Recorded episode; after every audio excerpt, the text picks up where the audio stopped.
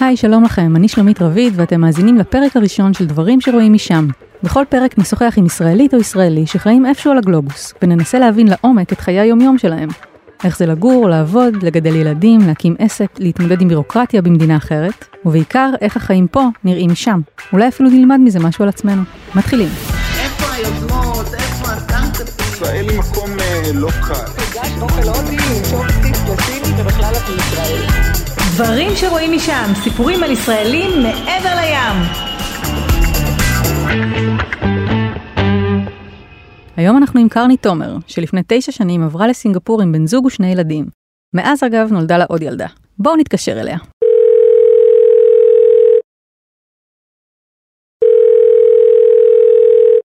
היי, מה העניינים? איפה אני תופסת אותך? אני עכשיו נמצאת בבית, בעיצומו של אה, חופש ארוך לכבוד יום הולדתו של בודה, ובשבילנו זה עוד יום חופש נוסף. בדיוק ניסיתי לשכנע את בעלי אתמול לצאת ב-11 בלילה, כשהיה לו נורא כיף מול הנטפליקס. זה נורא מרגש. אמרתי לחברים שלי, אם הייתם אה, עכשיו אה, מטיילים לתאילנד, הייתם מתכננים את זמן הטיול ליום ההולדת של בודה, והייתם נוסעים במיוחד שעתיים. פה אנחנו מקטרים שאנחנו צריכים לצאת באמצע הלילה, אבל זה כל כך מיוחד ומדהים. אבל רגע לפני החגיגות של בודה והנטפליקס, נחזור תשע שנים אחורה. קרני עבדה אז כמנהלת ידע ארגוני בתקשורת, ועוד קודם עסקה בשיווק וביחסי ציבור, ועשתה תואר שני במידע וניהול ידע בבר אילן. בבית היו לה אז שני ילדים קטנים, יותם בן שמונה וליבי בת ארבע. בעלה עבד אז על פרויקט מטעם חברה ישראלית בסינגפור, ואיך לומר בעדינות, לא ממש היה בבית. ואני רוב הזמן הייתי מקטרת. איפה בעלי, ולא כיף להיות אלמנת הייטק, ופעם בחודש הוא נוסע לשבוע. ואז, יום אחד, הוא הציע לה לנסוע לראות איפה הוא עובד. נסענו לירח דבש בתאילנד, ירח דבש מטאפורי, כן? הם כבר היו נשואים שנים בשלב הזה. הסיפור המלא הוא שקרני הסכימה לנסוע לחור הזה רק כי הוא קרוב לתאילנד. ובסיום הירח דבש באנו לשלושה ימים בסינגפור, לקח לי בדיוק דקה וחצי להתאהב באוכל, באנשים, בירק, בהכל בעצם, וכמו אישה נאיבית אחרת חזרתי לארץ, לילדים, והוא נשאר פה לעוד קצת זמן.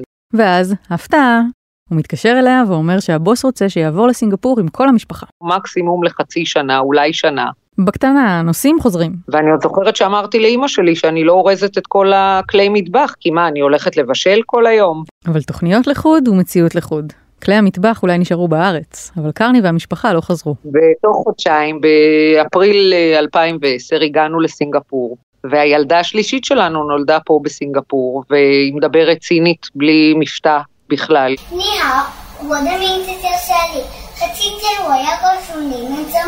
זאת צ'יילי, הבת של קרני, בת שמונה, שמסבירה במבטא של ילדה מבייג'ינג איך מכינים פלאפל. 首先, 你要拿这个豆子. איכשהו דווקא העיסוק בבישול ובאוכל, שקרני לכאורה השאירה מאחור, הפך לדבר הכי משמעותי שהיא עושה בחיים החדשים שלה בדרום מזרח אסיה, ממש מהרגע הראשון. עלינו על מטוס ונחתנו בסינגפור, והדבר שהיה לי הכי הכי חשוב זה איפה נמצא פטרוזיליה של ישראל ושמיר. וברגע שמצאתי את השוק הקרוב ואת המרכיבים שעוזרים לי לבשל, כאילו הרגשתי בבית. אחרי שסגרה את הפינה של עשבי הטיבול, השלב הבא היה לאקלם את הילדים בגן ובבית הספר. וכשגם זה הסתדר, פתאום היה לה זמן לעצמה. אני מסתכלת על עצמי ועל החברה שלי, בחורה אחרת ישראלית, ואנחנו אומרות, אוקיי, מה עושים עכשיו, השעה תשע וחצי בבוקר? את הילדים העברנו לרשויות. איפה אנחנו יושבות? מה אנחנו עושות? ארץ חדשה ולא מוכרת, סקרנות, זמן פנוי, מה צריך יותר מזה? לא הפסקתי לחייך. ועם החיוך הענק והחופש הפתאומי שנפל עליה, קרני יוצאת לטור את האי. קניתי לי ספר והתחלתי להסתובב. וקניתי לי אוכל, והתחלתי לחקור על המאכלים. כל פעם שהתגעגעתי לאוכל של סבתא שלי, של סבתא עיראקית שהיא לא שלי, של סבתא יווניה שהיא כן שלי, התחלתי להכין מאכלים. התחלתי לבשל, וזה היה נורא נחמד, אז כולם אמרו לי, וואי, איזה טעים זה, את יכולה ללמד אותנו? ומאוד לאון, הם אמרו, אפשר לבוא לסדנה, ואז לא היו אז קבוצות בפייסבוק. אז הם באו לקרני, עשו קובה עיראקי, והכירו אחת את השנייה. קרני תמיד הייתה פוד אקספלורר, כמו שהיא מגדירה את עצמה. אבל זה אף פעם לא היה הדיי ג'וב שלה. בשלב הזה היא עוד לא מדמיינת מה הולך לצאת מהמפגשים האלה, היא עוד לא קוראת לזה עסק. אבל לאט לאט מתחיל ליפול האסימון. ובעצם אמרתי לעצמי, זה לא מה שאני רוצה באמת לעשות, לארח בבית להביא את הפטרוזיליה מהשוק ההודי לתוך הבית שלי. לא, מה שאני רוצה לעשות זה להסביר לאנשים על המטבח הסינגפורי בשווקים של סינגפור, לארח אותם בתוך המתחמי מזון והשכונות. וככה בעצם נולד walk and stroll. בהתחלה היא בכלל חשבה לפתוח בלוג בישול, אבל כשסיפרה לבן זוגה הוא אמר לה, לא, אולי תקימי אתר. ואז עשיתי קורס מורה דרך שנמשך חצי שנה, ואז אה, עשיתי רישיון להיות אה, travel agent, והיום יש לי חברה לתיירות קולינרית, הראשונה שהוקמה בסינגפור, שמתעסקת רק באוכל. היום יש לי כבר מתחרים וקמו עוד אנשים וגם מי שעושה סיור אופניים יכניס אוכל, אבל אף אחד מהם לא יודע לקחת 50 אנשים לתוך השוק ולפתוח להם שולחן, או כמו שאומרים בעברית, to open a table. ומשרד התיירות הסינגפורי אומר שאני הבלונדה המשוגעת שמכירה את האוכל הסינגפורי יותר מהם. קצת חוצפה ישראלית, אבל uh, זה חלק מהמנוע שעוזר לי להתקדם ולצמוח פה בסינגפור. רגע לפני שנצלול לעסק של קרני, כדי למקם אתכם על הגלובוס, נבקש שנייה מרון, העורך שלנו, לספר לכם קצת על סינגפור. בכיף, בכיף, שלומית. סינגפור היא עיר מדינה שיושבת על אי קטנטן בדרום מזרח אסיה, בדיוק בין מלזיה ואינדונזיה. אם חשבתם שישראל קטנה וצפופה, אז שתדעו שבסינגפור חיים חמישה וחצי מיליון איש בשטח של 720 קילומטר רבוע. זה אומר שאם כאן חיים בערך 400 איש על כל קילומטר מרובע, אצלם זה כמעט 8,000. תגידי, קרני, צפוף שם? לא, זה אי בגודל של גוש דן, מוקף ירק. טוב, אולי זה לא מרגיש ככה, אבל מדובר במדינה השלישית בצפיפותה בעולם. מצד שני, היא גם אחת היחידות שבעשורים האחרונים דווקא הגדילו את שיעור השטחים הירוקים בהן. נכון שלומית, כיום כמעט 50% משטח האי הוא ירוק, כולל שאריות של יערות גשם טבעיים עם חיות בר וציפורים ולחות והכל. וחוץ מהמגורים הצפופים והשטחים הירוקים, חלק לא מבוטל מהשטח של האי הקטנטן הזה מוגדר למטרות ביטחון, כלומר לשימוש הצבא. קטע. הנה משהו שאנחנו מכירים. תאמינו או לא, יש פה חוק שירות מילואים חובה. אז יום אחד אמרתי למדריך שלי, אני מבקשת ממך מחר לעשות סיור, אתה פנוי? הוא אמר, אני מצטער, אני במילואים. אמרתי לו, מה, אתה מסתלבט עליי? זה התירוץ של בעלי כשבאים אורחים. אגב, הצבא הסינגפורי הוקם בסיוע ישראלי ועל בסיס המבנה של צה"ל, ועד היום יש שם גיוס חובה לגברים. כשרק הגעתי, אז uh, הרבה פעמים היו נהגי מוניות קשישים, והם היו אומרים, אני, משה דיין אימן אותי. רק כדי לשים את סיפור המילואים בפרופורציות, 30% מהתושבים באי הם בכלל זרים, וכמובן לא עושים מילואים. אוכלוסיית האזרחים ותושבי הקבע של סינגפור מורכבת מ-76% סינים, 15.5% מלזים ועוד 7.5% הודים, והיתר הם ממוצאים אחרים. וכמו שאמרת שלומית, 30% מתושבי האי הם זרים. זה אומר בעלי אשרות עבודה ושהייה שונות, סטודנטים, עובדי משק בית, בני זוג של אזרחים וכדומה. בישראל אגב מדובר על אחוזים בודדים, משהו כמו 2 אחוזים, וזה גם כשסופרים עובדים זרים לא חוקיים, תיירים ללא אשרות ומבקשי מקלט. הרב תרבותיות הזאת היא בין הדברים שהופכים את סינגפור לכל כך מרתקת, והיא מחלחלת גם לסיורים של קרני. בסינגפור יש משהו מאוד מיוחד, שאתה יכול להרגיש זר, כי כולם פה זרים, מנסים לאחד סינים, הודים ומלזים, וליצור להם שפה משלהם, תרבות משלהם. אז באיזשהו מקום, לזרות פה יש מקום. והאטרקציה הכי גדולה שלי הייתה למשל לראות שאנחנו מגישים בסיור שלנו פרטה. זה סוג של לחם הודי שלפעמים ממולא בדברים. נגיד אה, צ'פטי למתקדמים.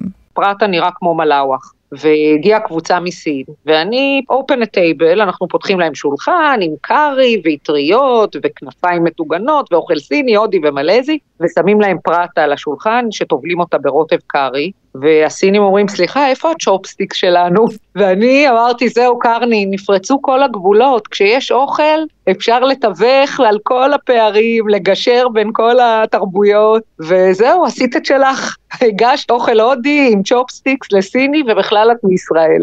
הזרות של קרני לא הפריעה לה להקים את העסק. סינגפור מככבת באופן קבוע במדד עשיית העסקים של הבנק העולמי, וכבר כמה שנים ברצף שהיא מדורגת במקום השני אחרי ניו זילנד, מתוך 190 מדינות. המשמעות היא שזאת מדינה שיחסית פשוט וקל להקים בה חברות ולפעול עסקית. ומעודדים את זה כי לפעמים הזרים הם אלה שמניעים את התהליך. קודם mm-hmm. כל, בשלוש שנים הראשונות, אם אתה לא מרוויח מיליון דולר, אז אתה כמעט לא משלם מיסים. לא ניכנס לסכומים ולשיעורי מס מדויקים, אבל אין ספק שמדובר במדיניות שמקלה מאוד על עסקים בשנים הראשונות. צד נוסף של התמיכה בעסקים הוא מתן תמריצים על העסקת אזרחים סינגפורים. זה לא שאי אפשר להעסיק זרים, אבל זה לא משתלם באותה רמה. אם אני אעסיק עובדת ישראלית, אני אצטרך לשלם לה משכורת מלאה, ואני לא אקבל אה, תגמול מהממשלה, אבל אם אני אעסיק תושב קבע, או אזרח של סינגפור, אני כל חודש אשלם עליו מין ביטוח לאומי כזה, ובסוף החודש אני אקבל תמריצים מהממשלה. Mm-hmm. יש לי חברות מועסקים שבסוף החודש הממשלה שולחת לך צ'ק. תודה רבה שהעסקת את העובדים שלנו. הביטוח הלאומי שקרני מדברת עליו זו קרן שנקראת CPF, Central Provident Fund, מעין תוכנית חיסכון ממשלתית שאזרחים ותושבי קבע בסינגפור מחויבים להפריש לה 20% מהשכר שלהם, ולכך המעסיקים מוסיפים עוד כ-17%. אחרי גיל 55 השיעורים יורדים, אבל לא נלאה אתכם ביותר מדי מספרים. כשמשווים את זה להפרשות שלנו לקרנות הפנסיה וההשתלמות זה נשמע המון, אבל ה-CPF מיועדת לממן לא רק את החיים של הסינגפורים אחרי הפרישה, אלא גם את הוצאות החינוך, הבריאות והדיור שלהם. כן כן, שמעתם נכון, הממשלה בעצם מכריחה את האזרחים להפריש כסף לדיור, ולא סתם דיור, דיור ציבורי, שנבנה ומנוהל בידי הממשלה, ובו חיים כ-80% מהאזרחים ותושבי הקבע. רובם אגב רוכשים את הדירות במסגרת חוזי חכירה ל-99 שנים, ורק מי שלא יכול להרשות לעצמו שוכר ומשלם שכר דירה. בעצם התושב שירת בצבא והוא מתחיל לעבוד והוא מפריש כספים ל-CPF שלו, הוא זכאי לדיור ציבורי בר השגה מהממשלה. זה דירות שיכון, mm-hmm. אין בהם בריכות שחייה ומגרשי טניס. אוקיי. Okay. אבל הן מרווחות, וזה מדהים שאתה משרת בצבא, גמרת את חוק לימודיך, סיימת את השירות הצבאי, והממשלה אומרת לך, ועכשיו תוכל לקנות uh, דירה במחיר מסובסד של uh, אולי מיליון ומשהו שקלים. זה אולי נשמע כמו גן עדן, אבל לסיפור של סינגפור יש שני צדדים. מצד אחד, יש כאן מדינה סופר פתוחה כלכלית, שמעודדת יזמות ועסקים ומושכת אליה המון השקעות זרות. מצד שני, הממשלה מתערבת באופן אגרסיבי בחיים של האזרחים, ובעצם מחליטה עבורם מה לעשות עם חלק נכבד מאוד מההכנסה שלהם. אמנם מדובר בשירותים שכל אזרח צריך, חינוך, בריאות, דיור, פנסיה, אבל מעניין איך היו מגיבים הישראלים אם היו מכתיבים להם מה לעשות עם הכסף שלהם בצורה כזאת. אגב, לצד הפתיחות העסקית, המעורבות הגדולה של הממשלה מתבטאת גם ברגולציה קפדנית מאוד. כל עסק קטן חייב דירקטור מקומי, ואני למשל לא תושבת סינגפורית וגם לא תושבת קבע, אז יש לי דירקטורית סינגפורית שהיא 50 אחוז בחברה, וביחד אנחנו עובדים. אני מנהלת אה, יותר, אבל אה, היא חלק מהחברה ושותפה להחלטות. היום יש גם הרבה ישראלים שהם תושבי קבע, אז הם גם כן מוכנים לשבת כדירקטורים בחברות. אז אם רוצים, יש את מי למצוא, זה לא כל כך בעייתי. מעבר לקושי של מציאת שותף מקומי והחובה להתחלק בהכנסות, קרני אומרת שהיה לה הרבה יותר קשה בגלל הביטוח. מסתבר שעסק תיירותי בסינגפור מחויב לרכוש ביטוח יקר יותר ולעבור בדיקות יקרות של רואי חשבון פעמיים בשנה. הסיבה, עסקי תיירות יכולים למכור כרטיסי טיסה וזה מכניס אותם למערך בקרה הרבה יותר מדוקדק. זה שקרני לא מוכרת כרטיסי טיסה וגם לא מתכוונת למכור לעולם, ממש לא משנה לאף אחד. היגיון שכזה. הם יודעים שאני לא מוכרת לצורך העניין, אבל בכל מקרה לחברות תיירות הן צריכות יותר ביטוח. והביטוח הזה אומר שאני צריכה שתמיד יהיה לי 100 אלף דולר בבנק, paid up capital, ואני צריכה לעבור בדיקות של אה, רואי חשבון פעמיים בשנה, בדיקות מאוד אדוקות. ופה כבר, את יודעת, ההוצאות גדלות, הפיקוח גדל. עיגול פינות, סמוך עליי יהיה בסדר, לא בסינגפור. צריך להבין שזה מדינת חוק מדינה מסודרת, מדינה מתוקנת ברמות מאוד מאוד מסודרות, ואנחנו אורחים פה, ואנחנו צריכים לציית לכל הכללים, להקשיב למה שאומרים ולפעול לפי החוקים, כי אין מה לעשות, זאת השיטה. עד כמה הכל כל כך נוקשה וקפדני? לקרני יש סיפור קטן שמדגים את זה. יום אחד הייתה תקלה במחשב ולא הצלחתי לחדש את הרישיון מורה דרך שלי, אז uh, הודיעו לי ממשרד התיירות שאסור לי להדריך עד שאני מחדשת את הרישיון. אז אמרתי להם, אבל אני האטרקציה הכי טובה שלכם. אמרו, אנחנו מצטערים, את נהדרת, אבל מבחינה חוקית את לא יכולה להדריך עד שאת לא מסדרת את העניין במחשב שנסגר ש... במשרד הפנים. אז באמת הייתי צריכה לקחת איתי מורה דרך נוסף ולשלם לו כסף בשביל לא להדריך בלי רישיון. אז נכון, סיפורים על תהליכים בירוקרטיים שנתקעים וסחבת לא חסרים גם אצלנו. אבל איכשהו כאן זה לרוב קורה בגלל מערכות חבוטות שבקושי מתפקדות ולא מדברות זו עם זו. בעוד ששם נראה שזה קורה פשוט כי המערכת עובדת ואת הדרישות שלה חייבים למלא. אבל קרני מציעה בכל זאת לא להיבהל. הכל כמובן מסודר, ממופה, רשום באנגלית ברורה, באינטרנט, וכל מי שרק רוצה להקים עסק, קודם כל מוזמן לפנות אליי, אני אשמח לעזור, ולמצוא מקורות מידע, או להפנות לדירקטורים, או לסייע בשלבים הראשונים. זה בירוקרטיה, אבל זה לא בלתי אפשרי. הניסיון החיובי של קרני הוליד לא מעט עסקים קטנים חדשים של בנות זוג של עובדים ברילוקיישן. היא מספרת על מישהי שפתחה את בר הסלטים הראשון בסינגפור, אחרת שהקימה שירות משלוחים, בעלת חברה למוצרי תינוקות, מגשרת בבית משפט, מדריכת פילאטיס ועוד ועוד ועוד. ובכלל, הקהילה הישראלית בסינגפור תופסת חלק משמעותי בחיים של קרני והמשפחה שלה. זוכרים את הדיור הציבורי שדיברנו עליו קודם? אז תשכחו ממנו לגמרי. משפחת תומר, כמו רוב הזרים בסינגפור, לא גרה בדיור הציבורי, אלא במתחם שנקרא קונדומיניום. בהתחלה גרו בקונדומיניום צנוע יחסית, ולי זה הזכיר את בין קיבוץ דגניה א' לקיבוץ דגניה ב'. והיא בכלל גדלה ברמת גן. מאז הם כבר עברו לקונדו מפואר יותר, כזה שאיך לומר, פחות מזכיר קיבוץ. יש קצר משותפת, יש בריכה, יש אה, מגרשי טניס, ממש החלום ה... אבל לא משנה כמה שנים תגורי בחו"ל, בסוף תמיד הקונוטציות שלך יהיו ישראליות. קרני מסבירה שגם אחרי תשע שנים בסינגפור, עבודה וחיים יומיומיים עם אנשים מכל העולם, הישראליות חשובה לה מאוד. אולי דווקא בגלל זה. אתמול בערב הוזמנתי למסיבת פרידה של שכנה מהבניין החדש שאני גרה בו. והשכנה ממוצא לבנוני, אבל היא גדלה כל חייה בגרמניה. הייתה גרמניה שנשואה לפורטוגלי, ארגנטינאית שנשואה לבריטי, והיה ערב נורא מעניין, וכל אחת סיפרה על עצמה. זה היה מאוד נחמד ומאוד אה, קוסמופוליטי, ולמדתי הרבה והיה לי טעים, ואנחנו חברות, והילדים הולכים לאותו בית ספר, אבל בסוף אמרתי לעצמי, החברים האמיתיים שלי, קרני, הם ישראלים. ואני אוהבת את חברת הישראלים, אני אוהבת שאת יודעת, אתה נוסע ואתה יודע שאתה תשאיר את הילד שלך, מישהו ידע איך לטפל בו, ושהילדים מדברים עברית, ושאנחנו חוגגים ביחד את כל החגים, ואת ערבי שישי אצלנו זה מס, יש לי ילד מתבגר, בן 17, כבר יש לו חברים מכל העולם, והוא יודע שביום שישי בערב הוא יכול לצאת, אבל אחרי ארוחת שישי. לבן ה-17 קוראים יותם. הוא הבכור, הבת האמצעית היא ליבי בת ה-13, ואת צ'יילי שמכינה פלאפל בסינית כבר הכרתם. אבל מה באמת עושים עם ילדים ישראלים בסינגפור? הילדים שלי לומדים בשיטת חינוך אה, שנקראת IB, שזו שיטה בינלאומית. לטעמי, הם לומדים קשה מדי. מדי פעם אני עוברת בחדרים ואומרת, תקומו, תקומו, לכו, שחקו כדורגל, תצאו לעשות אה, סקייטבורד. אפשר לה, לה, להפסיק עם הלחץ הזה.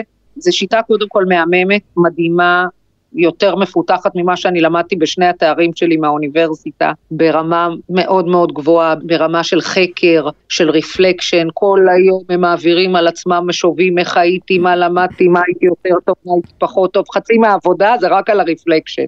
הביקורת המקובלת, לפחות לפי מה שקרני מספרת, היא שבתי הספר המקומיים מאוד מאוד תחרותיים והישגיים, והאווירה מחלחלת גם לבתי הספר הבינלאומיים. הילדים שלי היום מתחרים מול הודים, מול סינים, מול קוריאנים, מול יפנים. כולם מאוד מאוד הישגיים. הבן שלי הרבה פעמים אומר לי, אמא, וואלה, הם לא נותנים uh, להעתיק. ואנחנו ישראלים, והשיטה היא אחרת, החשיבה היא אחרת, קצת יותר זורמים, קצת פחות לחוצים. ואני רוצה לשמור על הילדים שלי ככה. הוא בן 17, הוא עולה לי"ב. אז כל המורות שלו אומרות, אתה, אם אתה לא תשפר, אתה לא תגיע ככה לאוקספורד וקיימברידג' וגם ככה אין לך סיכוי, כי ה... אם מישהו יתקבל מסינגפור זה יהיה מבתי הספר המקומיים. אז איך הילד, איזה שאיפות יכולות להיות לו? למזלו, הוא רוצה ללכת לצבא. הכוונה היא כמובן לצה"ל. הוא מתכנן לחזור לארץ ולהתגייס כשיסיים ללמוד. אבל חברים שלו כבר בעצם מתמיינים לאוניברסיטאות. והם אה, בני 17. זה בעצם מה שקורה ברוב העולם המפותח. בקטע הזה דווקא אנחנו יוצאי הדופן עם הצבא שלנו. בדרכנו שלנו יש בזה משהו גם טוב בקטע הזה, שהוא לא צריך להמשיך עכשיו לעוד אה, שש שנים רפואה בשיא הלחץ, ויש לו זמן אה, לנשום, ללכת לשנת שירות, למכינה, אחר כך לצבא, כן. ואז שיבחר מה הוא רוצה לעשות. רגע לפני שנסיים, בואו נסגור עם קרני עוד כמה פינות על החיים עצמם. הדשא של השכן, מה להם יש שלנו אין? כן, אוקיי, דברי. כמה עולה כרטיס לסרט? כעשרה דולר סינגפורים. זה בערך 26 שקלים. כמה עולה פחית קולה? דולר שמונים. אוקיי, כמעט חמישה שקלים. ביומיום את נוסעת באוטו או בתחבורה ציבורית? חצי מהזמן ברכב וחצי מהזמן אה, במוניות או ברכבת תחתית. כמה עולה סל קניות למשפחה בסופר, נגיד לשבוע? בערך בין 500 ל-800 דולר סינגפורי. משהו כמו 1,300 עד 2,100 שקל. מה את הכי אוהבת בסינגפור? את האוכל. ומה את הכי שונאת? וואי, איזה שאלה קשה. שזה רחוק מישראל? לגיטימית, תשובה לגיטימית. למה את הכי מתגעגעת בארץ? למשפחה ולחברים. ולמה את ממש לא מתגעגעת? למה אני לא מתגעגעת? לא יודעת, אולי לפקקים. פה אין פקקים כמעט. אם אפשר היה לייבא רעיון אחד, מוצר אחד מסינגפור לישראל, מה זה היה צריך להיות? הרכבת התחתית. זה מדהים, באמת. כי זו מדינה שחרתה על דגלה שהיא רוצה לרדת לאפס מכוניות על הכביש. היא לא רוצה לעלות יותר רכבים חדשים. מה הדבר הכי מוזר שגילית על תושבים בסינגפור? מדי פעם אתה שומע אנשים משחררים את כל הגזים שהם אספו במהלך הארוחה. מה ההמלצה הסודית הכי טובה שלך על סינגפור? סודית? אין, אני בן אדם שהכל אצלי בפייסבוק, אתם מוזמנים לעקוב אחריי, קארט אקספלורר, פוד אקספלורר. סינגפור היא מאוד מאוד מתוירת, אז אין הרבה מקום להפתעות, אבל אה, אם תרצו אני אקח אתכם למקדש שיש בו פעילות שמנית, מקום עם אה, הנודלס הכי טעים, יש לי כמה מקומות, את רוב המקומות אני כבר מספרת לכולם. עד כאן הפרק הראשון של דברים שרואים משם. אתם מוזמנות ומוזמנים להגיב, לשתף ולהציע סיפורים באתר גלובס וברשתות החברתיות. נשמח ממש אם תלחצו על follow או subscribe באפליקציית הפודקאסטים החביבה עליכם, כדי שנוכל לעדכן אתכם כשיוצא הפרק הבא. תודה לקרני תומר על השיחה, ותודה לעורך הפודקאסטים רון טוביה. אני שלומית רביד, נפגש בפעם הבאה.